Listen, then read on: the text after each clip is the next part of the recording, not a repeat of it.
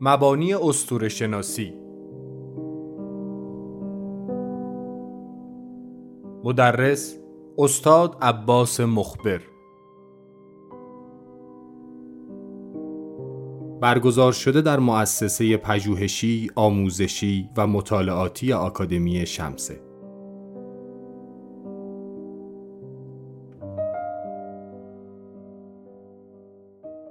در این دوره مقدمتا به بررسی بسترهای شکلگیری استوره پرداخته شده و تفاوتهای استوره، افسانه و قصه های پریان واکاوی شده است. سپس درباره رویکردها و نظریه های استور شناسی صحبت شده و پس از آن استور شناسان نامی مانند زیگموند فروید، کارل گوستاو یونگ، میرچا الیاده، کلود لوی اشتروس و جوزف کمبل معرفی می شوند و در نهایت به مباحثی مثل استوره، علم و دین، استوره و هنر، قهرمان در استوره و استوره و دنیای معاصر پرداخته می شود.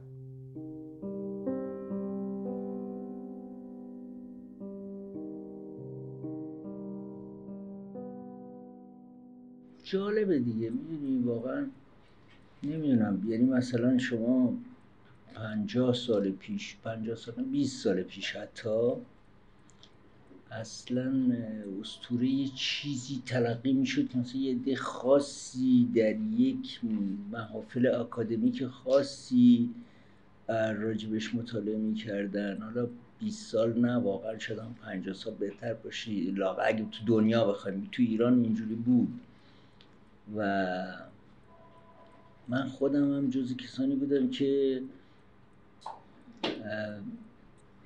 نام شراب از کتاب می شستم شعری داریم که منی که نام شراب از کتاب می شستم زمانه کاتب دکان می فروشم کرد. منم از اونه بودم که فکر کردم آخه این شعر رو به چه دردی می‌خوره؟ برای دیگر چی می‌خونن؟ و بعد برای علاقمند شدیم و رفتیم هی بیشتر و بیشتر و بیشتر و و دیگه غرق شدیم تقریبا. امیدی هم به نجات نیست. بنابراین ترجیحم اینه که بقیه رو غرق کنم. اگه خدا مدد کند یه ده دیگر آدم غرق کنه. این آقای بالزاک جمله داره میگه بدبختی همیشه دلش باید خودشو گسترش بده. و ما می‌خوام خودمون گسترش بدیم. به حال ببینید داستان این است که که واقعا استوره چیه؟ یعنی در این کلاس می‌خوایم لاقل راجع به این مباحث صحبت کنیم که استوره چیه؟ چرا؟ چرا در طول 2500 سال لاقل حالا مثلا از زمانی که ما به طور جدی کتابت و نوشتن و فلسفه داشتیم و بحث داشتیم و اینا مورد نقد بوده. همیشه سیبل مقابل فلسفه بوده سیبل مقابل دانش بوده. آدمای خیلی معتبری مثل نیوترون مثل فرانس بیکن علیه استوره بیانیه دادن ولی مونده استوره سلام بفرمایید. حال شما خوبه؟ چرا استوره مونده؟ اگر واقعا یه سری داستانهای کهن هست فقط خب می‌شد که همون داستانهای کهن یه جایی ثبت و ضبط بشه و دیگه این بحثا این بحثا چیه؟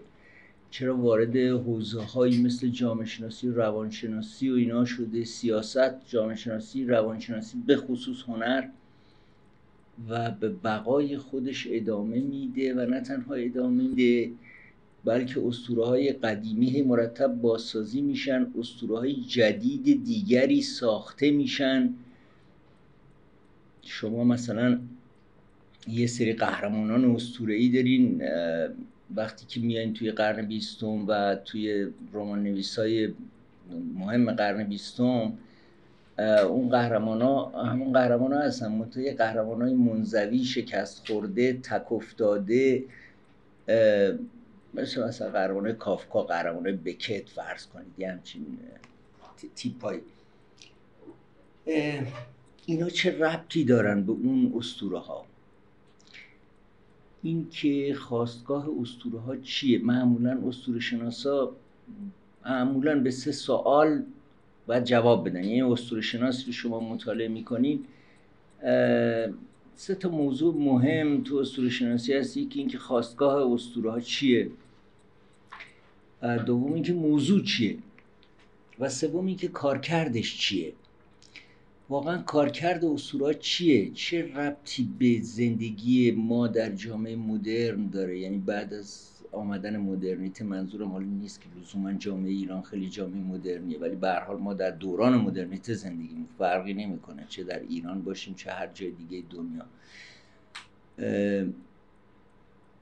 چه مشکلی از مشکلات ما حل می‌کنه؟ چه چه چیزی به ما میده؟ در سطح فردی در سطح اجتماعی و یا در حوزه کاری کاریمون که حالا بیشتر دوستانی که اینجا هستند گرایش های هنری دارن. رابطه استوره با هنر چیه؟ با عقل چیه؟ با علم چیه؟ با دین چیه؟ و اینا مباحثی است که ما سعی می‌کنیم توی این هشت جلسه ای که با هم هستیم راجبشون صحبت کنیم. این کتاب اگه تونستین بگیرین و بخونین. اگه این کتاب بخونین من فکر می‌کنم و خیلی از راه رو رفتیم. دیگه لازم نیست راجب خیلی چیزا اینجا مفصل حرف بزنیم. می‌تونیم بیشتر با هم گفتگو کنیم و مطمئن باشید که اگه بیشتر با هم گفتگو کنیم هممون بیشتر یه چیزی یاد می‌گیریم به هر حال. مرکز. چون اگه من متکلم وحده باشم من فکر نمی کنم خیلی کلاس خیلی خیلی نتیجه بخشی باشه. بنابراین نه سوال کردن نگران نباشید نه ترسید از اینکه سوال بی ربط باشه احمقانه باشه خندهدار باشه هیچ کدوم از اینا. همه همه یعنی مهمترین باور باور کنید که مهمترین سوالاتی که یک یک گروهی رفتن توی کتابخونه باقی مانده از جوزف کمبل که یه سری مطلب در بیارن یه چند تا سوال در مقابل خودشون گذاشتن. می‌خواستن ببینن کمبل راجع به این سوالات یعنی استوره و دنیای مدرن چه چیزی داره تو یادداشتاش که جمع بکنن. این سوالات عین سوالاتی بود که یکی از دانشجویان در همون کلاس های رخداد مطرح کرد. یه خانم به نام خانم نوری. سوالاش هم حالا این چیزش که یادم هست و اینا مثلا یکیش این بود که خب حالا در اصلی که انسان کلونی دارن انسان می‌سازن آیا استوره باز هم جایی داره در عصر تسخیر فضا داستان استوره چی میشه؟ اگه ما مثلا در حالا یه مقدار از بحثای ما به پدر و مادر و رابطه با فرزند و اینا مربوط میشه. تو این عصر همجنسگرایی انواع همجنسگرایی ها این که نقش پدر نمی‌دونم داره از بین میره تک والدی داره خیلی جدی میشه. اینا چه تأثیری می‌ذاره روی استوره و منظورم اینه که گاهی اوقات معمولی ترین سوالات جدی ترین سوالاتی است که می شود کرد و معنیش هم این نیست که جواباشو بلدیم. نه ولی می‌تونیم راجع به جواباش فکر کنیم. و شاید به نتایجی هم برسیم. اما برای اینکه ما وارد بحث جدی مربوط به اسطوره بشیم بالاخره مقدمتا یه چیزایی رو باید بدونیم. سلام بفرمایید.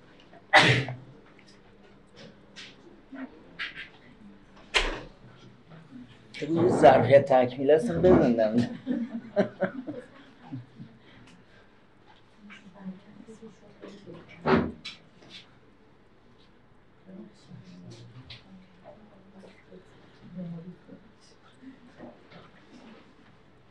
خب من یه چند دقیقه صحبتم شروع کردم راجع به اینکه اسطوره چی هست به چه دردی می‌خوره در دنیای معاصر. چیه چرا از بین نرفته؟ چرا به بقای خودش ادامه داده؟ چرا همه فکر می‌کردن این داستان یه داستان قدیمی است و تمام تمام و تمام نشده؟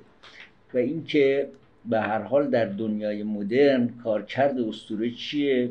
نقشش چیه چه کمکی می‌تونه به ما بکنه و از این از این بحث ها خب حالا برگردیم سر بر ادامه حرف اینه که ما برای اینکه وارد حوزه بحث بشیم ضروری است که یک یک چیزهایی بست بستری که باعثش پیدایش استوره شده باعث شکلگیری استوره شده اون رو یه مقداری بدونیم و یه مقدارم مثلا به تعاریف و اینا و یه تفاوت های بین استوره قصه قومی نمی‌دونم قصه پریان اینا اینا رو یه ذره روشن کنیم که وقتی که راجب اسطوره صحبت می‌کنیم یه تفاهمی با هم داشته باشیم که داریم راجب چی صحبت می‌کنیم.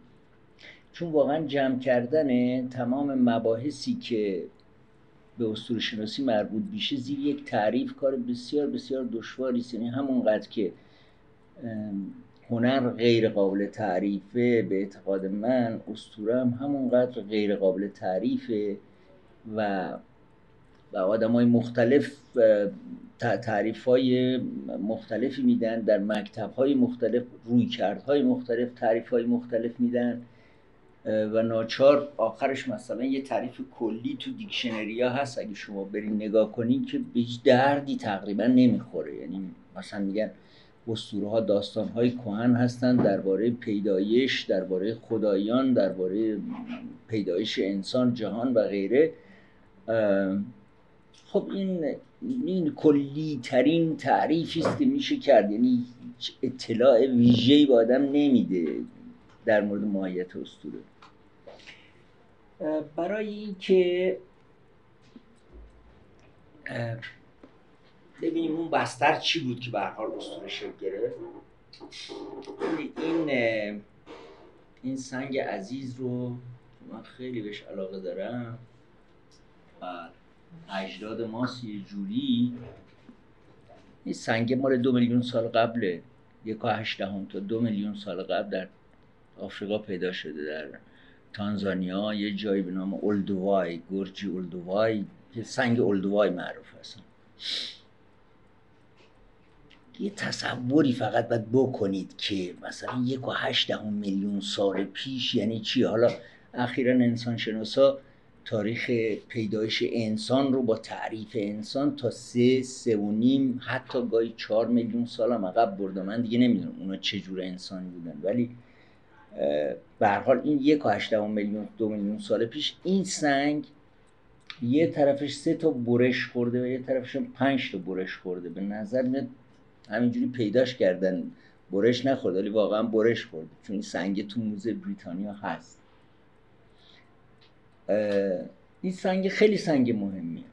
به این, به این دلیل مهمه که انسان مثلا دو میلیون سال پیش نه ابزاری نه وسیله نه برقی نه آبی نه نونی در قب... فکر کنید در قبایل مثلا 25 نفری 20 نفری 30 نفری توی یخبندان در مقابل جانوران در مقابل تمام پدیده های طبیعی بیماری هرچی این بیچاره واقعا خیلی وضعیت دراماتیکی داشته و و زورش هم به جانوران نمی‌رسیده. جانوران تیز چنگتر از اون بودن قدرتمندتر از اون بودن.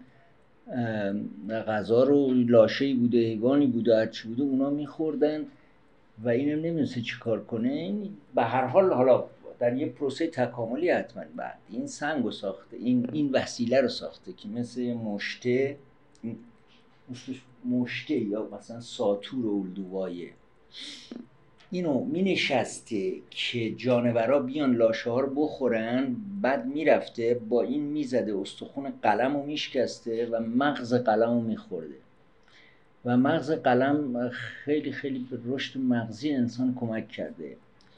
تقریبا مغز دو درصد حجم بدنه ولی 20 درصد انرژی رو مصرف می‌کنه.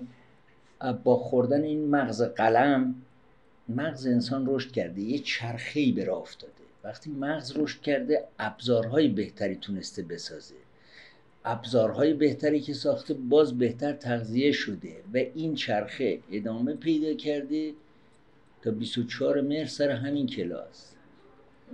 بنابراین ما هممون یه جوری وامدار این سنگ هستیم. سنگ یه ذره سنگ مقدسی است فقط کافیست بدانید که بعد از این سنگ یه میلیون سال دیگه طول کشیده تا انسان تونسته مثلا یه همچین چیزی بسازه. یه میلیون. یعنی این مثلا اولی مال یک و تا دو میلیونه. دومی اینه مال یک و دو دهم میلیون سال قبل. یک میلیون سال. فاصله بین اون و اینه. و خب رسیدن به این می‌دونید چه پیشرفت عظیمی است. یعنی در زمان خودش می‌دونید مثل یه در حد یک انقلاب مهم بود. برای که با این اون وقت دیگه می‌شد مثلا برش بزنی می‌شد پوست درخت بکنی می‌شد پوست حیوان بکنی. این واقعا مثل یه کارد سوئیسی چند کاره است. هم خوشگله هم شیکه در تشویش کردن به یک قطره اشک نمی‌دونم زمردین فلان. و و این خب وقتی پوست درخت و پوست حیوان و اینا رو می‌تونی بکنی یعنی می‌تونی لباس درست کنی یعنی می‌تونی خونه درست کنی یعنی می‌تونی سرپناه درست کنی. بنابراین پیشرفت عظیمی بوده. ولی تو اون یک میلیون سال تنها صدای انسانی که که در جهان وجود داشت صدای اون مشته بود فقط روی استخوان. انسان بیچاره واقعا خیلی زحمت کشیده تا اینجا اومده. خیلی خیلی بهش کم, کم محلی می‌کنن. خیلی خیلی اجداد ما زحمت کشیدن. نمی‌دونه آدم چجوری به اینا از اینا تشکر کنه. خب ببینید حالا اولین آثاری که ما از انسان داریم یه, یه چند تا یه سری گوره گور قبر. و یه سری نقاشی هست روی دیواره غارها و یه سری هم پیکرک های کوچولویی هست که الهه ها هستند. ظاهرا مثلا پرستش می شدن ستایش می شدن حالا عکساشون هست اینجا. و یه تعداد ما جوامع هنوز مثلا خیلی اولیه و اینا این گوشه و کنار دنیا داریم که اینا مجموعا ابزار مطالعه ما هستن برای اینکه بفهمیم کوی به مویی چه اتفاقی افتاده. قبرها خیلی خیلی مهمن. در واقع یک گرایش قوی استور شناسی یه روی کرده قوی استور شناسی در مورد خواستگاه استوره میگه که همه اینا یعنی استوره و بعد به تبعش دین و فلسفه و علم و اینا از استخوانهای مرگ برمیخیزن. مرگ خیلی مهمه. دوستان خیلی مهمتر از شاید زندگی. برای که فکر کنید که مثلا ما اولین گورهایی که داریم مال 50 60 هزار سال قبله. 50 تا 60 هزار سال قبل در غار شنیدار عراق یکی هست و سری توی شمال ایران پیدا شده. اینا مال انسان ناندرتاله می‌دونید که ما اصلا دیگه نسل ناندرتال از بین رفت و تمام شد و اون کسی که آمد به جاش ما فرزندان اون هستیم. مثلا تو ذخیره ژنتیک تو دی ان ای هم انسان ناندرتال رد پای بسیار کمی داره. اما خیلی به انسان ناندرتال بدهکاریم علا رغم اینکه گاهی اوقات تمسخر میگیم که یارو ناندرتاله ناندرتال واقعا خیلی کار کرد کار کردن ناندرتال ها ناندرتال از بین رفت. یعنی مثلا یه حادثه تو زمین رخ داد اون هم از بین رفتن نه نه نه. یه گروه دیگری که قابلیت انتباق بیشتری داشتند. قابلیت انتباق بیشتری داشتند.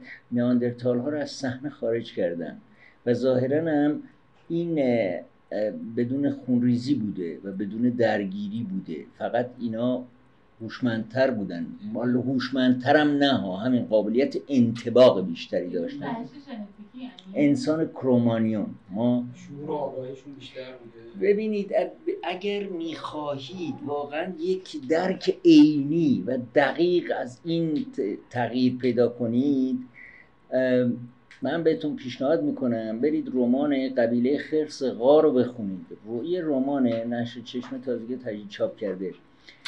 اونجا یه زلزله ای میاد و و یه یه, یه قبیله نابود میشه. یه دختری میمونه. اون دختره کرومانیونه. بعد میره پناهنده میشه یعنی هیچ کس نشد دیگه. خانوادهش از بین رفته بودن.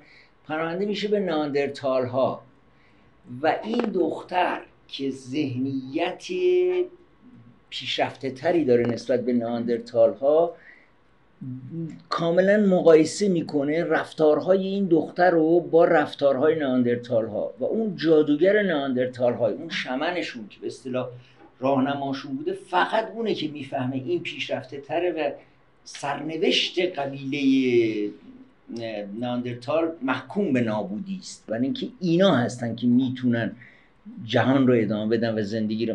اونجا خیلی خیلی خیلی خوب هم کار کرده نویسنده روی این قضیه. و حالا و ببین علمی تخیلیه در واقع. یعنی اینکه واقعا اون چیزایی که میگه راجب ناندرتال ها و راجب چیز راجب انسان کرومانیون درسته. یعنی که شما استورش با اون خصوصیت اسطوره شناسی این رفته اسطوره شناسی خونده طرف. یادم یه مطالعه کردم اینه که توی یه قسمتی از آفریقا زندگی می‌کردن. در این حال نواندرسال ها هم بودن خاطر شاید تغییر شرایط آب و هوایی اینا به دنبال غذای جدید حرکت می‌کنن و به این سمت میان.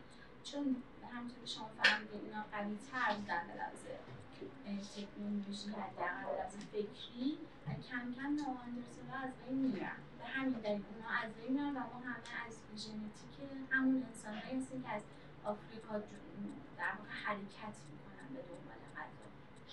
آره ببین ما الان اینجا واقعا بحثمون حالا اصلا مهم نیست که اونا ناندرتال بودن یا نبودن یا حالا ناندرتال ها که بر اساس اون شواهدی که تقریبا قطعی است.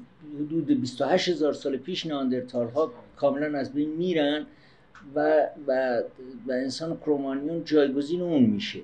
حالا اینکه این چگونه اتفاق افتاده است تو چی بماند ولی مثلا خود داروین میگه که کسی که میماند نه لزوما هوشمندتر است نه نیرومندتر کسی که قابلیت انتباق بیشتری داره. و اینو من بینه دیدم مثلا فرض کنید در یه زندان یه آدمای اصلا خیلی نیرومندن یه آدمای مثلا خیلی هوشمندن ولی ولی یه آدمای اصلا می‌تونن زندان بکشن. یعنی 20 سال می‌کشن. اینا قدرت انتباق فوق العاده ای دارن. لزوما هوشمندتر از بقیه نیستن و نیرومندتر از بقیه هم نیستن. حالا این قدرت انتباق چیه؟ من نمی‌دونم. قدرت سازگارترن می‌تونن خودشون سازگار کنن با شرایط. به هر حال یکی خودش سازگار کرده. اون بحثی که ما داریم الان اینه که این قبرها مال ناندرتال هاست. اولین قبرهایی که مونده.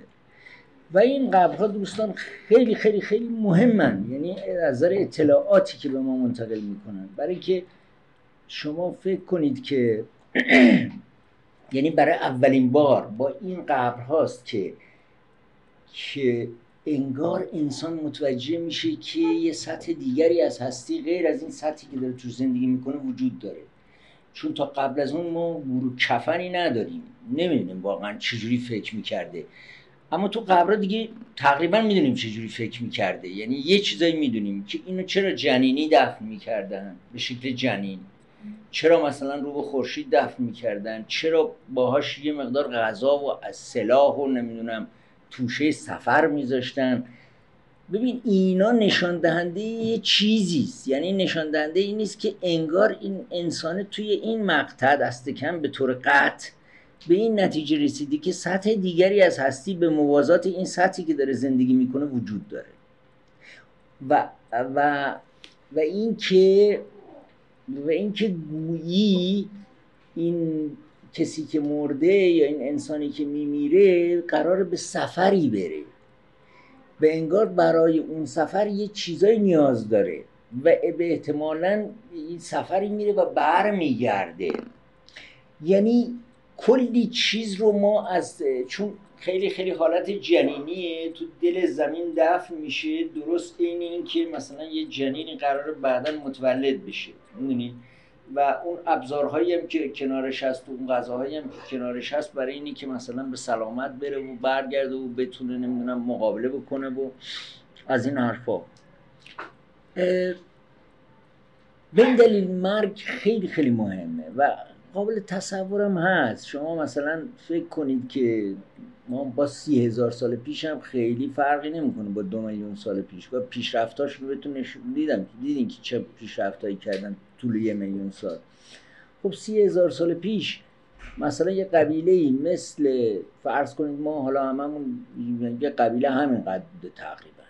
در این دنیای بیکران بیمرز بی چیز خب اینا صبح می‌رفتن نمی‌دونم شکاری فلان و چنانی. و اصلی هم حتما میمدن میشستن دوربر غار و فلان و هنوزم مسکن اونجوری نداشتن خیلی خیلی ابتدایی و بیشتر در غار.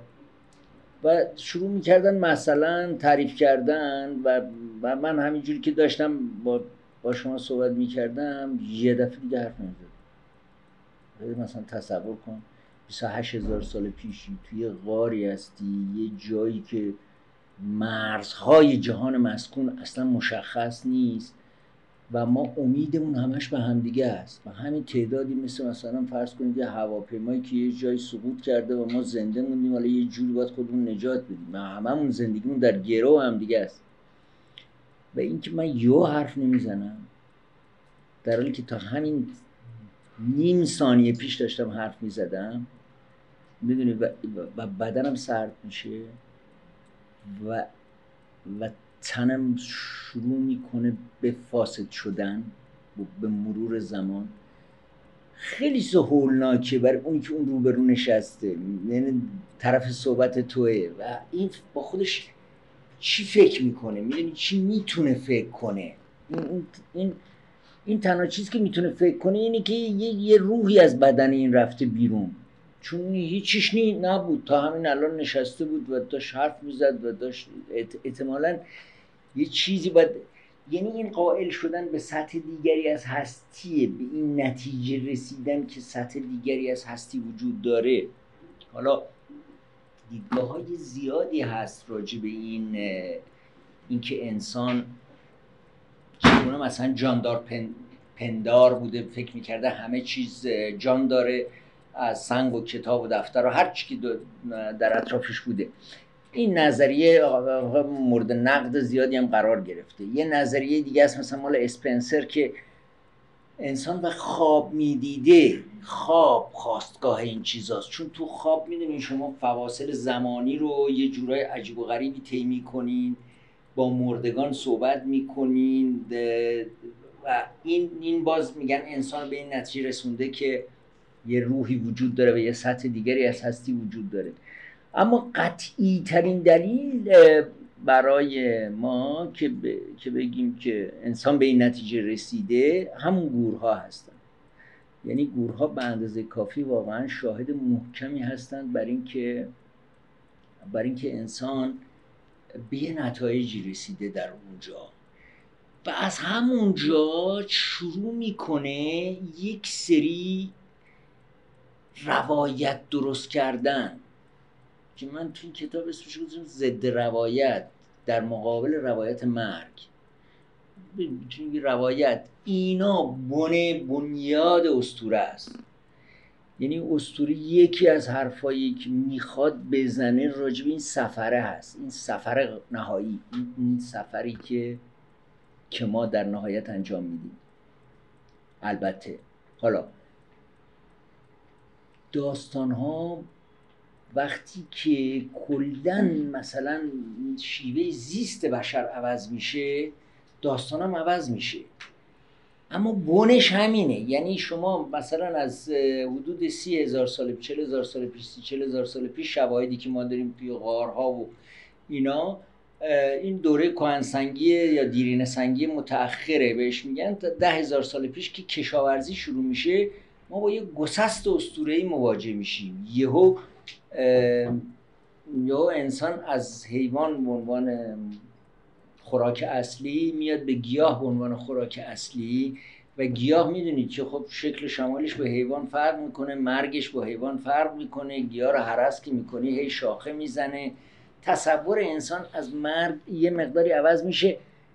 منتها دوستان این عین عین عوض شدن نرم افزار کامپیوتره. عین اینه که ما از داس اومدیم به ویندوز. عین اینه که از مثلا 7 اومدیم به 10 به version 10 یعنی داستان همون داستانه. ولی فقط چیز میشه به روز میشه update میشه بر اساس شرایط. یا مثلا وقتی که ما وارد انقلاب صنعتی میشیم تو قرن پانزدهم باز با یه گسست اسطوره شناختی مواجهیم ولی از اونجا تحلیل های روانشناختی رو ما وارد بحث های اسطوره می‌کنیم. یعنی یعنی میایم تمام اون نمادها اون سمبول ها و اون بحث ها رو از زاویه روانشناسی تحلیل می‌کنیم. و و باز می‌بینیم که ببین مضمون همون مضمونه. یعنی انسان مدرن هم در مقابل مرگ بود. تعارضات بزرگ زندگی مسئله داره. فقط مسئلهش متفاوت راه حلش هم کمی متفاوته اما مسئله همون مسئله هست همون مسئله بنیادن همون. یا شما به عصر تسخیر فضا که می‌رسیم وقتی که انسان برای اولین بار تو کره ماه پیاده میشه باز ما با یه گسست اسطوره شناختی دیگه مواجهیم یعنی این تا قبل از اون ما همه چیز رو به زمین و آسمان تقسیم می‌کردیم دیگه. زمین مادر بود آسمان پدر بود و زمین یه رابطه ما به عنوان موجود زمینی با موجودات آسمانی داشتیم. وقتی که رفتیم تو کره ما برای اولین بار زمین شد آسمان. یعنی از اونجا زمین مثل آسمان دیده می‌شد. درسته که کوپرنیک سالها قبل اینو به ما گفته بود. اما به این گفتن کوپرنیک کجا و اینکه شما تو تلویزیون و به صورت تصویری آسمان رو ببینید عکسش رو براتون مخابره کنن خود تصویر ویدیوش رو براتون مخابره کنن و یه دفعه می‌بینین که اصلا این زمین و آسمان ول شد. تفاوت میان زمین و آسمان از بین رفت و بنابراین ما وارد یک به اصطلاح عرصه دیگری از تفسیرهای اسطوره شناخت بذار یه مرور کوتاهی همجور تصویری بکنیم به مثلا حالا اینا خیلی واقعا اهمیتی نداره ولی اینکه چگونه این ابزارها پیشرفت کردن مثلا تیغه درست شده. و تیغه حالا یه تعریفی داره دیگه. تراشه هایی که درازاشون دو برابر پهنا. بعد ابزار ترکیبی ساخته میشه. یعنی سنگ به اضافه مثلا چوب به اضافه زه خب اینا یه, یه چیزای پرتابی درست می‌کنن یه چیزای قوی تری درست می‌کنن. و این این اوریناسین رو نمی‌دونم سالترین و اینا همون محلهایی است که این ابزارها پیدا شده. ساخت نخستین تیغه ها اینا بیشتر تو اروپا و فرانسه.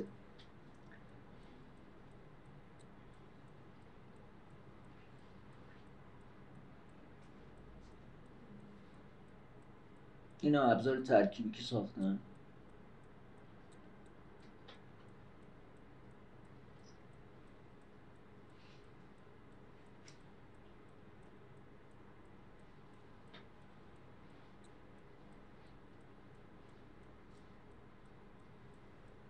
جالب اولین چیزای دستساز بشر یه سری چیز یه سری از این گوش هست که سوراخ کردن برای گردنبند و دستبند و این مال هفتاد و پنج هزار سال قبله. یعنی اصلا از قارهام سی چل هزار سال اونورتر. ما قبل از اون شواهد مربوط به مرگی که ما داریم در فکر می‌کنم عکساش حالا اینجا یه جایی باشه.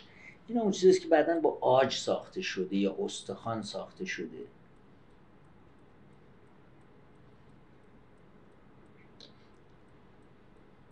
این استخوان دندون رو گرفتن تهش سوراخ کردن مثلا برای اولین بار سوزن ساختن دیگه سوزن برای دوختن و دوخت و دوز اینا.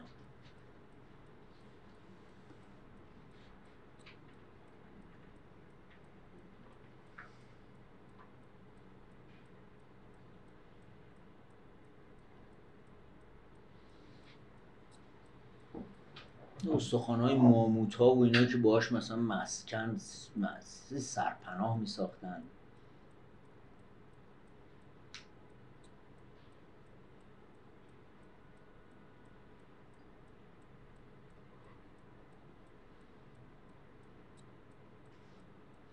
خب چه اتفاقات مهم یکیش اهلی کردن سگه تو این دوران یکیش اهلی کردن اسب.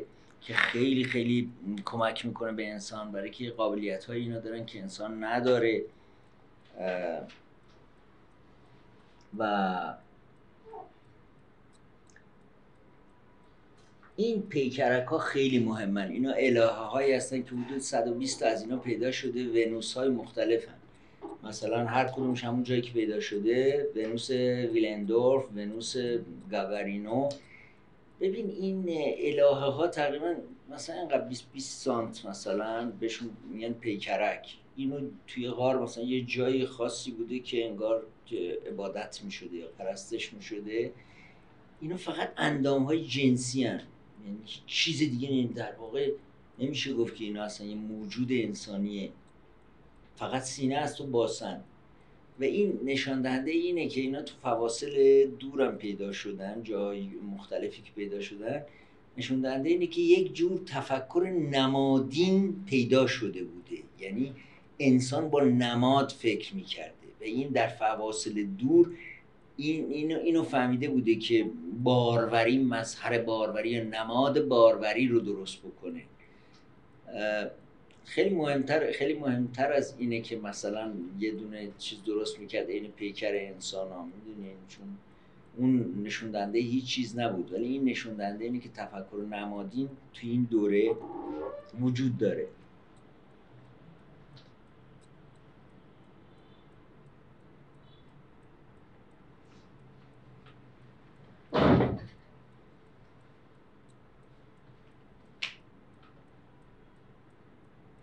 خب این نقاشی غارهان واقعا داستان غریبی است دیگه. می‌دونی که کلی بحث راجع بهش هست. این اولین آثار هنری انسان.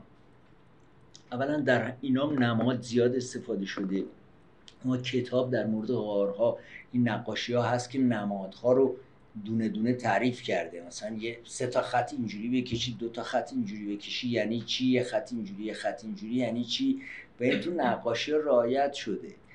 اینکه این نقاشی ها چی هستند یا چی می‌خواستند بگن راجبش راجبشون بحث های زیادی هست.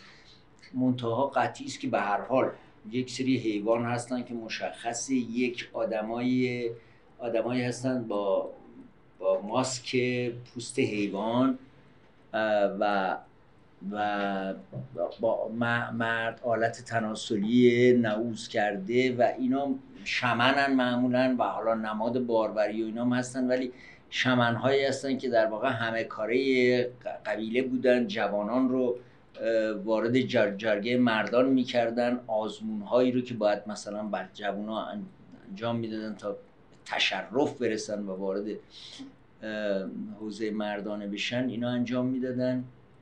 و از این صحبت ها و از این نقاشی هم خیلی مدرنه واقعا. مثلا نمی‌دونی اینا به این نتیجه رسیدن که ها آره بعضش خیلی عجیبه.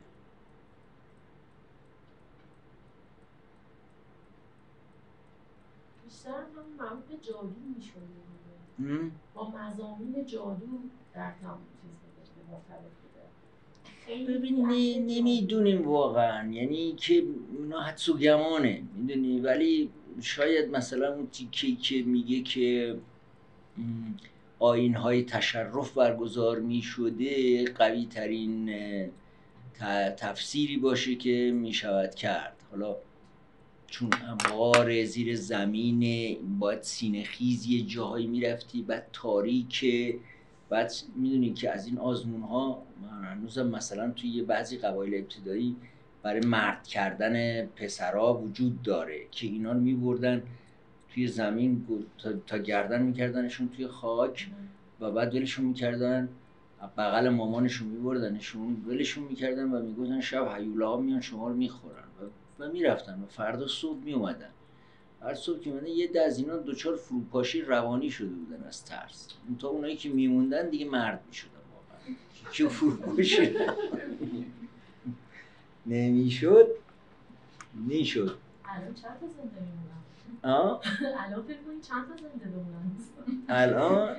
الان نمی‌دونم. والا الان می‌دونین که مثلا میگن که حالا تغییرات رو ببینید میگن که مثلا کنکور یکی از مراسم تشرفه. سربازی یکی از مراسم تشرفه کنکور یکی از مراسم تشرفه. خیلی آسون شده. خیلی آسون شده. مثلا طرف سرشو میبریدن حالا ختنش می‌کنن. می‌دونیم خیلی تفاوت.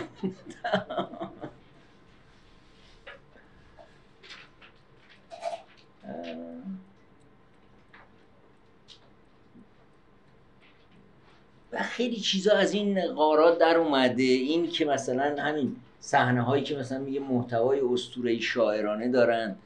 این که ما فهمیدیم مثلا یه تبل و فلوت و اینا موقع بوده. یعنی موزیک خلاصه وجود داشته. حالا یه جور یه جور موزیک آینی حتما تقویم وجود داشته. تقویم قمری بوده و تو تقویم قمری به اصطلاح حاملگی اسب و ولادت اسب و با دقت خیلی خیلی بالایی روی یکی از این تقویم ها هست.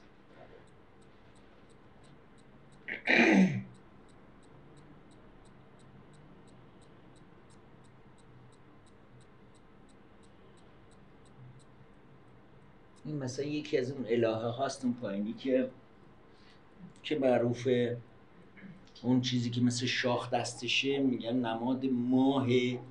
یه دستش اونجوری روی شکمشه که میگن یه گفتن یه اشارتی است به رابطه میان قاعدگی و اهله ما. و می‌خواد مثلا یه همچین چیزی رو بگه. می‌دونین که در زمانی که الهه ها مهمن ماه خیلی مهمه. خورشید حالا زمانی است که خدایان مذکر میان بالا. اینا نمادهای الهه هست دیگه. ما رو اون حیوان اصلی که اونجا هست و این حالا حلقه یا شاخ یا هر چیزی که شبیه ماهه و اینم یکی از همون الهه هاست.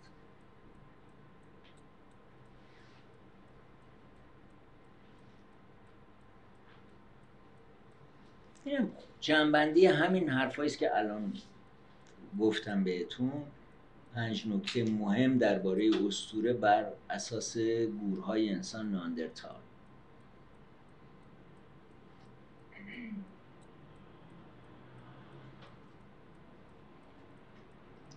بعدها که میایم خیلی جالب میشه. این مثلا مال سیزده هزار سال پیش دوتا گهوزنن که ظاهرا نر ماده هستن. خیلی این اینو روی آج کنده شده و درست شده و بعد دیدن که چقدر دقیق به اصطلاح انگار که واقعا عضلات مطالعه شده بوده. یعنی کسی که این کار کرده فقط قصاب نبوده خلاصه. یه کسی بوده که یه ذره بیشتر از قصاب به گوزن و اینا علاقه من بوده. یه سنس هنری توش هست. یا این مثلا این از این دسته ها است که خب خودش دسته هاونه منتها اون جنبه های زیبایی شناسی که اون بالاش هست نشون دهنده اینه که انسان حالا غیر از ابزار مسئلهش این بوده که این خوشگلم باشه سرش اون شکلی باشه نمی‌دونم. یه, یه،, یه چیزی بیشتر از فقط ابزار صرف. اینم مال سیزده هزار سال قبله. و این که شاید یکی از مهمترین آثاری است که پیدا شده اینم مال همون حدود سیزده هزار سال قبل این اسمش از اشاق عین صخری. اشاق عین صخری عین صخر یه جایی توی اسرائیل فعلی که این پیدا شده. یه نفر رفته یه عتیق شناسی خریده اینو همینجوری فهمیده تو بساط هایی که می‌ذارن و یه چیزایی خیلی ارزون میفروشن. اینو خریده. اهمیتش در اینه که نشون میده در حدود 13 به خلاف اون الهه هایی که دیدین اسکیلا اسکیلا واقعی اسکیلای انسانیه. دیگه ما با اون اگزاجره مواجه نیستیم. اون اقراقی که توی اونا هست. و نشون میده که دست کم 13 هزار سال پیش درکی درکی که از رابطه جنسی وجود داره همین درکی است که امروز هست. و هیچ معلوم نیست کدومشون مردن کدومشون زنن آیا مرد و زنن؟ تصور این است که مرد و زنن. و, و جالب اینجاست که تصویر اینا نمای بالا و نمای بغلش شبیه حالت تناسلی مردانه و زنانه است. از بالا و از بغل. حالا این هم آیا تعمدی بود یا نبوده معلوم نیست ولی جالبه خود این مسئله. اشاق عین سخری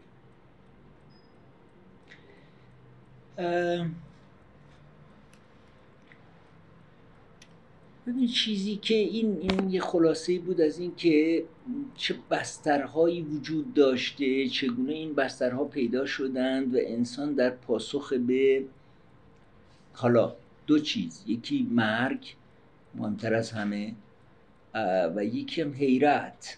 چون انسان واقعا دچار حیرت هم بوده در مقابل هستی.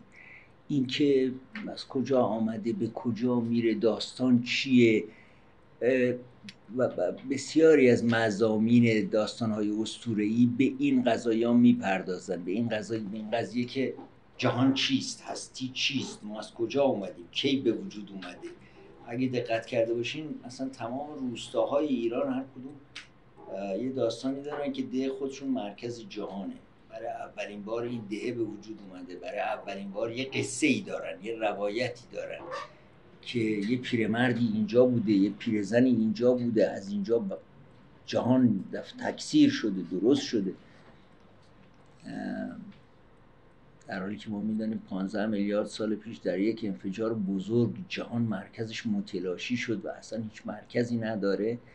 تمام روستاهای ایران معتقدن مرکز جهان نه روستاهای ایران روستاهای جهان واقعا معتقدن مرکز جهانن. و نه روستایی یا شهرها هم معتقدن این اهمیتی که شما مثلا در اورشلیم مهمه نمی‌دونم قدس مهمه مکه مهمه شهرهای مذهبی شهرهای مقدس. برای ما شیرازی شیراز خیلی مهمه. بقیه اصلا مهم نیستن. خب اینا همش گویای همین ماجراست. اینکه اینکه اینا در مقابل دو چیز این این روایت های اسطوره‌ای در پاسخ به دو تا مسئله مهم شاید حالا یه مسئله دیگه هم داریم و یه دو اسطوره شناس دیگه هم چیز دیگه میگن. یکی مرگ و یکی حیرت. می‌خواد به اینا پاسخ بده.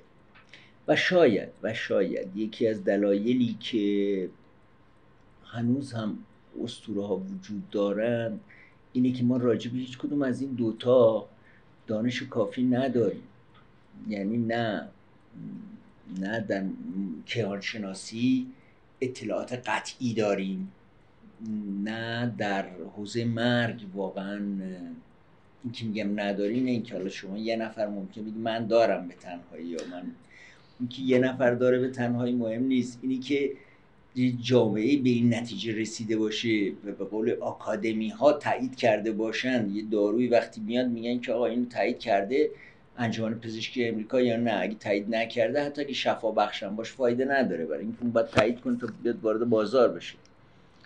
به بازاریابی داریم نزدیک میشیم. و, و بنابراین ببین چون این مسائل همچنان وجود دارند شاید شاید اسطوره ها وجود دارند یه عده دیگه که می‌گفتن که اسطوره ها برای یعنی توضیح نیازهای اقتصادی انسان هست در واقع اسطوره‌شناسای قرن 19 بیشتر نظرشون این بود. آدمای مثل جیمز فریزر و تیلور اینا اینا می‌گفتن که آقا این شعر چی شما میگین که؟ انسان اصلا کاری نداشت که از کجا اومده به کجا میره. یه نونی می‌خواسته در بیاره بعد برای این نونش یه سری آین درست کرده و از اینا می‌گفتن که اسطوره یه نوع یه نوع جادو یه جور دین اولیه یه جور علم اولیه بوده که با پیشرفت علم خود به خود از میان خواهد رفت و ریشکن خواهد شد. خب وقتی که نشد خود به خود نظریات این اسطوره شناسان قرن 19 هم دفع شد به جای اسطوره چون چون معلوم شد که با پیشرفت علم و دین و اینا اسطوره از بین نرفتن. اونا بحثشون بیشتر سر این بود که اینا یه سری آین هایی هست که مربوط به همین غذا و کشاورزی ایناست. دو تا اشکال داشت نظرشون. یه اشکال یه اشکالش این بود که بیشتر به آین های کشاورزی مرتبط می‌کردن در حالی که خب انسان سی چل هزار سال پنجاه هزار سال قبل دفن کرده. ما می‌دونیم ما آثار دوره شکار رو داریم نقاشی های دوره شکار رو داریم آین های مربوط به شکار رو داریم. می‌دونی که ما تا قرن 19 هم یه قبایلی در فرانسه خرس پرست بودن. همین الان یه دی در آینوها در ژاپن خرس پرستن که می‌بینین اسباب بازی بچه همش خرسه خرس پلنگ به خلاف پلنگ و اینا خیلی خیلی جا خدا بوده. و و چیزای راجب خرس خیلی زیاد پیدا شده تو غارها باقی مونده و آثار و از این حرفا. بنابراین اینا اینا یعنی مرگ و حیرت. ببین وقتی که میگم حیرت در مقابل هستی شما نگاه کنید الان یافته های علمی رو که من یک کتابی ترجمه کردم به نام اتم های سکوت شگفتی های پیدایشی کیهان. نه از سوالات واقعا خودم بود و بچه هم البته که میپرسیدن که ما از کجا اومدیم چی شده اینا اون کتاب راجب همین چیزاست که چجوری کربن ترکیب شد و فلان پیدا شد و این یواش یواش مثلا مولکول پیدا شد و سلول پیدا شد و اتم پیدا شد و مولکول پیدا شد. ولی به هر حال توی اون کتاب میگه که 15 میلیارد سال پیش در یک Big Bang یا مهبانگ در یک انفجار بزرگ جهان متولد میشه.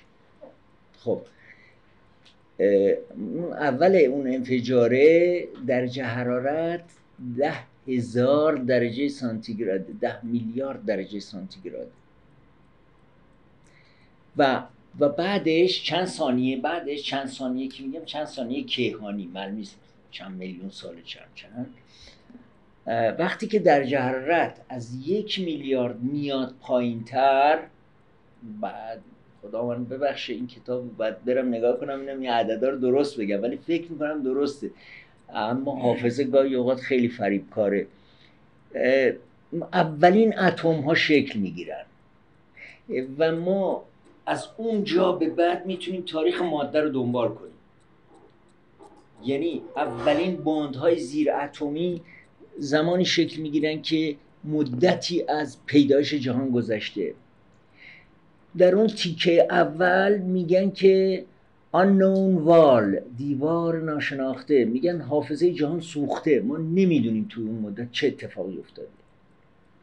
ما هنوز نمی‌دانیم در اون فاصله چه اتفاقی افتاده. ما تاریخ ماده رو فقط از زمانی می‌تونیم دنبال کنیم که اولین باندهای زیراتمی تشکیل شدن یعنی منظورم اینه می‌خوام بگم که به اصطلاح کیهان شناسی جدید علیرغم همه دستاوردهاش جا برای حیرت برای ما به کافی می‌ذاره. یعنی ابعاد کهکشان ها حالا اون بحثایی که اونجا اگه برین تو اون کتاب طور مفصل هست حیرتی که مثلا از آلبرت اینشتین که بیشتر از همه ما می‌فهمید جهان چجوری گسترش پیدا کرده تا کانت فیلسوفی با اون عظمت و دقت همه دوچار حیرت هم واقعا. و یه دوستی ما داشتیم چند سال قبل در همون مؤسسه چیز رخداد تازه. رخداد یه مدت اومده بود تو کارگر. اون جوانی بود که مثل دوره جوانی ما خیلی خیلی کل شق و گفت استاد من هیچ چیز حیرت نمی کنم گفتم هیچ؟ یعنی واقعا هیچ چی در این جهان تو به حیرت نمیندازه گفت نه. گفتم خب بنابراین نشین سر این کلاس واقعا. اگه هیچ چیز تو رو به حیرت نمیندازه چون من هر روز صبح که بلند میشم آسمون پشت پنجره منو به حیرت میندازه که این همه متنوع من نمی‌دونم چه جوری ممکنه یه انسانی در این جهان باشه از هیچ چیز حیرت نکنه. خیلی عجیبه ها. اگه واقعا حیرت نمی از هیچ چیزی فکری به حال خودتون بکنید نه خیلی رزمنده بود. می‌گفت همه چیز روشنه دیگه. و پرده در لحظه موعود فرو خواهد افتاد. ولی واقعا همه چیز روشن نیست. و, و این جزیره علم هرچی که بزرگتر میشه سواحل جهل هم گسترده تر میشن. بالاخره یه جزیره است هی بزرگ میشه اون ساحل هم هی بزرگ میشن و هی بزرگ میشن. و ما هنوز خیلی چیزا نمی‌دونیم نمی‌دونیم چرا. قطبهای همنام همدیگه رو دفع جذب می‌کنن دفع می‌کنن قطبهای ناهمنام همدیگه رو دفع می‌کنن. نمی‌دونیم چرا آونگ فوکو انحراف داره نسبت به گردش زمین و چرا وقتی که گردش با گردش خورشید آونگ فوکو رو تنظیم می‌کنیم انحرافش کمتر میشه با منظومه شمسی انحرافش کمتر میشه. با کهکشان راه شیری که می‌گیریم انحرافش نزدیک صفر میشه. چرا این اتفاق ما نمی‌دونیم؟ خیلی چیزا نمی‌دونیم. خیلی چیزا نمی‌دونیم. نمی‌دونیم این ذرات از کجا میان به کجا میرن. خب اینا اینا همونایی است که به, به روایت های نهایتا به روایت های منتهی میشن. اگر فکر می‌کنید که تا اینجا بحثی صحبتی هست راجبش صحبت کنیم بعد بریم وارد یه بحث دیگری بشیم دیگه. من که خودم رو نفهمیدم چیکار یک ساعت شما فرمایشتون خیلی شیرین بود. خب الان قرار نیست که الان بفهمی که اسطوره هنوز شروع نشده. سمیه ذهنی من اینه که اسطوره یک سایه از خود انسانه. اینکه خودش رو بشناسه. در واقع یک نمادی رو وقتی شما یک مسیر رو طی می‌کنید که بتونید برگردید این مسیر چه نشانه های خودتون می‌گذارید. وقتی می‌خواید برگردید اون نشانه رو میگید خوشحال میشید. میگید درست و مسیر درستی قرار گرفتید ولذا ماندن این نشانه ها در اعصار و زمان ها بعدها میگن مشت حسنی مشت حسینی از اینجا گذشت این نمونه رو گذاشت پس این خیلی برای ما ما هم از این مسیر حرکت کنیم در واقع من فکر می‌کنم کاربرد اسطوره تصور خودم اینه که کاربرد زندگی داشته برای انسان های اون موقع و چطور الان کاربردها عوض شده و اسطورهات تغییر کرده؟ ولی شناخت همه این شرایط می‌تونه در جهت شناخت خود انسان در واقع مهم باشه. یک دوستان می نوشتن که مثلا ما میریم توریستی اومده از آلمان رفته بودیم گز یه امامزاده چیز بود یه کاروانسرایی بود زینالدین. توریست های آلمانی مدرن شیک پیک خیلی مرتب وقتی رسیدن منظرت می‌خوام از مثل یک ایوان های چهار پا نل زده بریختن تو این کاروانسرا همه کاگیره بود کاروانسرا سنگای قدیم پشت اون من رفتم خیلی قشنگه زنده ایران کرده بودن فلان اصلا. بعد خانم می‌گفت اینا چه اینجوری برام متمدن نیستن. متمدن هستن. این فضاها در موقع یک هایی رو بگم که خودشون رو بشناسن. یک انرژی و درون خودشون آزاد کنن. بفهمن کیان چی از شرایط چیه. اگر یعنی یه تطابقی بین اون خاک بین اون کاگل و بین اون آجر و درونشون ایجاد میشه. چون از همین نوع ابزار هم کشور خودشون از حقیقت بوده از دنبال گم شده های درونی هستن. اول این اسطوره می‌تونه در واقع این زمینه رو برای ما فراهم بکنه که خودمون رو بشناسیم. ببینیم ریشمون چیه. بله فرمای شما کاملا درسته. منتها مال جلسه چهارم. یعنی رفتی جلو. رفتی جلو در واقع شاید یکی از معروف ترین اسطوره شناسان ما معاصر که همین جوزف کمبله و منم یک کتابش ترجمه کردم و بهشم یه ارادتی دارم. میگه که اسطوره سرنخهایی برای زندگی هستن. سرنخهایی برای زندگی. یعنی همین بحثی که همین حرفی که شما زدید اما به هر حال ما از اول باید بدونیم که در چه فضایی این اسطورا به وجود آمدند و بعد اون وقت وارد بحثای مثل روی کردها و نظریه ها و اینکه اسطوره شناسان بزرگ حالا راجع به اسطورا چی میگن و اینا قاعدتا باید بعدش به اینا بپردازیم دیگه. ولی من فکر کنم نمی‌شد نمیشه ابتدا به ساکن ما بریم سراغ اون چیزی.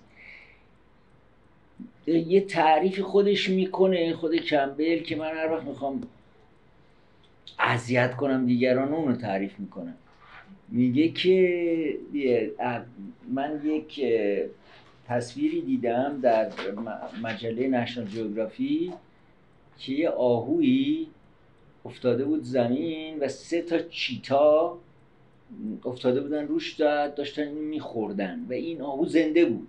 و سرش رو بالا گرفته بود و یه نگاه مرحمت طلبانه ای می‌کرد به این چیتاها در حالی که چیتاها داشتن شکمشون میخوردن. ببین این زندگی این این یعنی طبیعت.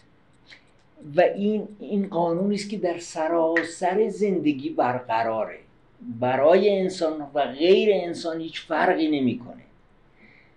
ما فقط با کشتن و خوردن زندگان می‌تونیم. و بعد موقع که نوبت خورده شدن خودمون می‌رسه می‌خوایم جر بزنیم. یعنی ما می‌خوریم همه زندگان رو. ولی یه زمانی هم هست که ما باید خورده بشیم توسط زندگان دیگر تا زندگی ادامه پیدا کنیم. ببین بخش اعظمی از آین هایی که مال دوره شکار هست و هنوزم یه بقایایش این ور باقی مونده در واقع پاسخ به این تعارض بزرگی یعنی انسان وقتی می‌خواست حیوان رو بکشه بخوره که این سادگی نبوده که. حیوان روح داره. حیوان اموزاده انسانه. حیوان فرستاده خداست. گاهی اوقات خود خداست.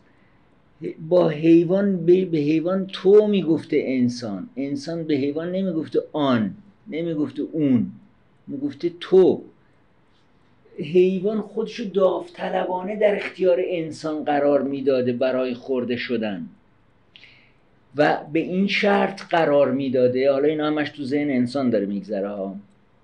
به این شرط قرار می‌داده که شما آینهایی رو به جا بیارین که روح اون در آرامش باشه و برگرده. در نتیجه شکار به معنایی که اروپایی یا ما امروزه ازش داریم اصلا مسخر احمقانه بوده این تفکر. این آقای لئو فروبنیوسی که از این اسطوره‌شناس معروفی است که تو قبایل افریقایی کار می‌کرد می‌گفت یه مدت گوش نخورده بودیم گفتم به این راهنمامون بریم یه شکاری بزنیم. گفت خندیدن همش. شکار که اینجوری نیست که شکار بریم بزنیم که روز قبلش باید بریم بالای تپه موقعی که آفتاب داره طلوع می‌کنه. شکل شکار رو بکشیم پیکانهای اونجا بذاریم. زنها باید بیان این کارو بکنن بعد فردا صبحش باید این کارو بکنیم تا اون شکار بیاد و خودشو به, قبیله تقدیم بکنه. اینجوری که شکار نمی‌زنن که نمیشه شکار بعد شکار موقع که زده می‌شد باید گوشتش یه مقدار به خود شکار داده می‌شد. یعنی باید پوست حیوان پر کاه می‌کردن. میآوردنش سر سفره بخشی از این غذا رو به خود اون می‌دادن. شما الان همین گوسفندای قربونی که ما می‌کشیم نبات میدیم بهش حنا میبندیم آب میدیم. ما داریم سپاسگزاری می‌کنیم. این باقی مانده یک سنت عصر پارین سنگیه. داریم سپاسگزاری می‌کنیم از حیوان. ببینید الان در دنیای مدرن مردم از خدا سپاسگزاری می‌کنن برای اینکه غذا بهشون داده شده. اون موقع مردم از خدا سپاسگزاری نمی‌کردن از حیوان سپاسگزاری می‌کردن. چون خود این حیوانه یا خدا بود یا فرستاده خدا بود یا عموزاده انسان بود. یعنی یه روحی بود برای خودش اونجا و با انسان در یک تعامل.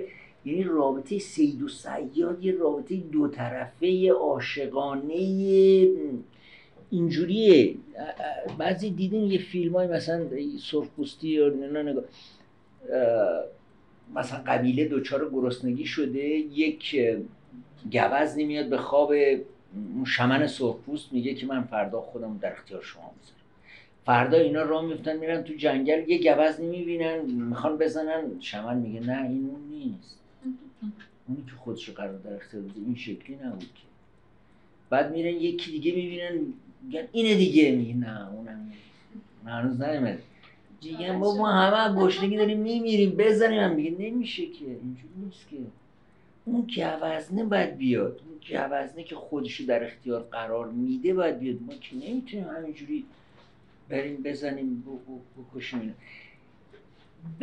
این خرس پیدا شده. مثلا مال 50 60 هزار سال قبل توی غارهایی توی ژاپن که استخوان خودش تو دهنشه. استخوان خود خرسه تو دهن خود خرسه است.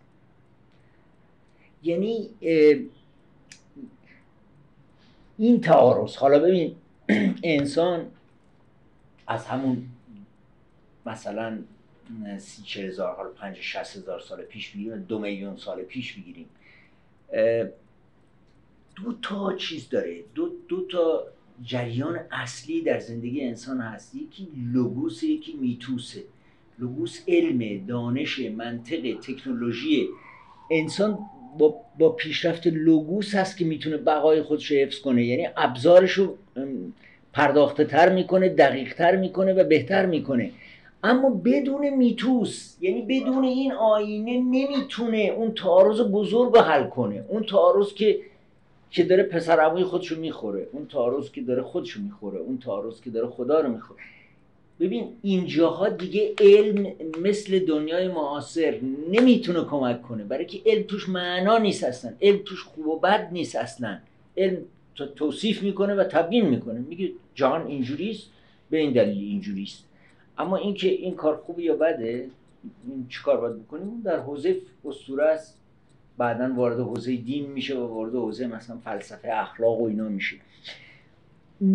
یک کارایی رو می... لوگوس نمی‌تونه بکنه. این به موازات همدیگه اینا باید به حرکت بکنن. اون کارو میتوس می‌کنه. ببینید یه داستان هست در قبایل سرخپوست امریکای مرکزی. اینا بوفالو گوشت اصلیشون بوفالو بوده. بوفالوها رو هر سال می آوردن از لبه یه پرتگاهی اینا رو رم می‌دادن اینا پرت می شدن پایین که برای زمستون غذا تهیه کنن. چون زمستون دیگه گیرشون نمی اومد. این گوشتاشو برمی داشتن نمک سود می‌کردن نگه می برای زمستون. یه سال این بوفالوها نمیرن از جلو پرتگاه. نمیرن پایین. هر کاری می‌کنن نمیرن پایین. بعد قبیله واقعا دچار استیصال شده بود. یه دختری تو اون قبیله از صبح بلند میشه بیاد چشمه آب ببره. اینا بوفالا اون دورو برن و اینا میگه که خواهش می‌کنم بیاین حرف می‌زنن و می‌دونی اینا به راحتی مثل من و شما با هم حرف می‌زنن. میگه خواهش می‌کنم بیاین برین قبیله من داره نابود میشه. رئیس بوفالوها میگه باشه به یه شرط به شرط که تو زن من بشی. ما میم من پرتگاه میرم پایین. من میگم قبیله بیاد بره پایین. گله بره پایین. دختر قبول می‌کنه. گله میره پایین و میره پرت میشن و کشته میشن و خلاصه. و اونم میگه که خب دیگه البعد وفات تو زن منی. برش میداره و با خودش می‌بره. صبح خانواده این که بیدار میشن پدره می‌بینه که دخترش نیست و اینا میره این سرخپوستا دیدیم که از روی چند تا رد پا تقریبا عین مثلا شرلوک هولمز. هزار تا چیز می‌فهمن. متوجه میشه که خلاصه این دختره با چیزا رفته با بوفاله ها رفته لباسشو بر میداره و اسلحهشو بر میداره و حالا اسلحه که هر تیر کمونی مثلا همین از این سنگ منگا. راه میفته بعد به کلاقی کلاق معمولا خبر میده. دوست انسان حیوان پرندام دوست انسان. میگه که ندیدی دخترمو میگه چرا با بوفالوها رفته و تو بوفالوهاست فلان جا. میگه که خواهش می‌کنم برو بهش بگو که من دارم میام که نجاتش بدم. میره کلاها به دختره میگه که بابات یه همچین پیغام میده میگه اصلا بگو اینجا نیاد که وضع خراب نابودش می‌کنن تیکه تیکش می‌کنن. بگو سر چشمه بشینه من یه جوری میام به یه بهانه اونجا و اصلا از اونجا با هم میریم. خلاصه کلاقم خبر میده بوفالو شخصش خبردار میشه چیزی میگه بوی آدمی زاد میاد. میگه نه بابا سرما خوردی مثلا ازت خوب نیست. کدوم آدمی زادی شاد بوی منه. میگه نه بوی تو رو می‌شناسن بوی آدمی زاد دیگه داره میاد. خلاصه میگه که حالا من می‌خوام سر چشم آب بیارم اینم یه دونه از شاخاش در میاره.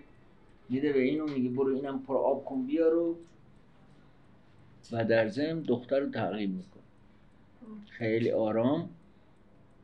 وقتی می‌رسه سر چشم پدره به گله بوفالوها میگه که دختره رو که می‌کشه کنار میگه اینو فقط آردش کنیم پودرش کنیم به زمین بچسبه. دیگه اصلا پیدا نباشه.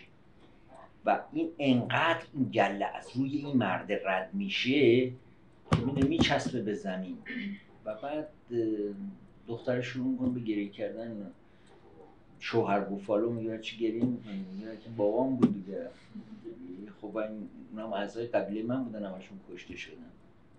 ما باید گریه کنیم. گریه نداره که اومده یه کاری بکنه خلاق قانون شکنی بکنه پیمان شکنی بکنه. ما سزاش هم همین بوده. دختر به کلاقه میگه بگرد ببین از بابا مثلا یه تیکه پیدا می‌کنی گوشه کنارا. یه دونه مورای کمرش رو پیدا می‌کنی یه مورای کمرش پیدا کرده میگه همونو بده من. در بوفالا میگه می‌خوای چیکار کنی؟ میگه می‌خوام زندش کنم. میگه چجوری میگه بلدم. میگه من این کاری بلدم زندش کنم. خلاصه میگه که اگر زندش کردی حاضرم ببخشم. یعنی برای بوفالا هم غیر قابل تصور. این مهره رو می‌ذاره زیر یک بالا پوش رو در میاره میندازه روی این مهره و شروع می‌کنه به آواز خوندن و رقصیدن.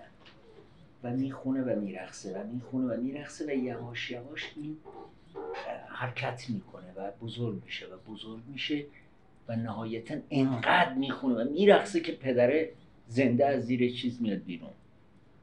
از زیر این بالا پوش میاد بیرون. و خب بوفالو خیلی حیرت می‌کنه اینا بهش میگه که خب تو که بلدی این کارو بکنی؟ برو بخون این قبیله منم که اون پای مردن اونا زنده شن زنده شن و میگه که دیگه برحال تو گفتی من آزاد میگه من بر پیمانم هستم و تو رو آزاد می‌کنم. منظورم اینه که ببین رابطه انسان به حیوان یه رابطه اینجوریه. این, حالا داستانی است که باقی مونده. یه رابطه خیلی خیلی انسانی خلاصه مطلب. و اینکه اسطوره ها حالا تنها ما دو تا مضمون رو گفتیم یکی مرگ و یکی حیرت ولی خب تعارضات بزرگ زندگی مثلا یکیش همین واقعا که زندگی جز با کشتن و خوردن زندگان ادامه پیدا نمی‌کنه و و یه قانونه و ما نمی‌تونیم کارش بکنیم. استاد چرا اینو میگیم تعارض؟ شاید اصلا همسو با طبیعت خود انسانه. آره ولی تو به هر حال مشکل داری با این قضیه. نگاه کن یعنی همون آین هایی که برگزار می‌کنی اون آینه رو برگزار می‌کنی که یک تشکر کنی دو عذرخواهی کنی. بابت اینکه حالا من شما رو خوردم. ببخشید که من شما رو خوردم. یعنی ما خودت به نظر خودت هم به خودت بگی که حالا دیگه می‌تونم بخورمش. یعنی یه برات قابل قبول بشه. بله در واقع تو این کار می‌کنی. ببین توی روانکاوی مدرن این کار می‌کنن دیگه. یعنی وقتی شما مثلا شما روانکاو یه تعارض بزرگی که تو تو زندگی داری سعی می‌کنه یه تعارض یه ذره کوچکتری رو بذاره به جای این و بعد یه ذره کوچکتر رو به جای اون و بعد یه ذره و به این ترتیب تو رو به یه جایی برسونه که اون تعارضه برات قابل تحمل باشه. در واقع این برای ما قابل تحمل می‌کنه. یعنی اسطوره کاری که قرار بکنه اینه. حالا از طریق خودشناسی این خودشناسی جز محور بحثه. ما رو باید برای سفرهایی که در زندگی داریم از کودکی به بلوغ از بلوغ به تحول از تحول به میان سالی به سالخوردگی و سفر نهایی مرگ آماده کنه. ما رو باید با تعارضهای بزرگ زندگیمون آشتی بده یه جوری. با اینکه با اینکه مرگ بخش لایتجزایی از زندگی است و, و, و, و زندگی اصلا به این دلیل زندگی است که, که مرگ وجود داره. چون نباشه اصلا با این تعریف ما چیزی به نام زندگی نداریم. اینکه ما چگونه با این کشتن و خوردن زندگان چگونه آشتی کنیم. ببین استوره کاری که می‌کنه این کاراست. یعنی ما رو با این با این قضایی سازگار می‌کنه.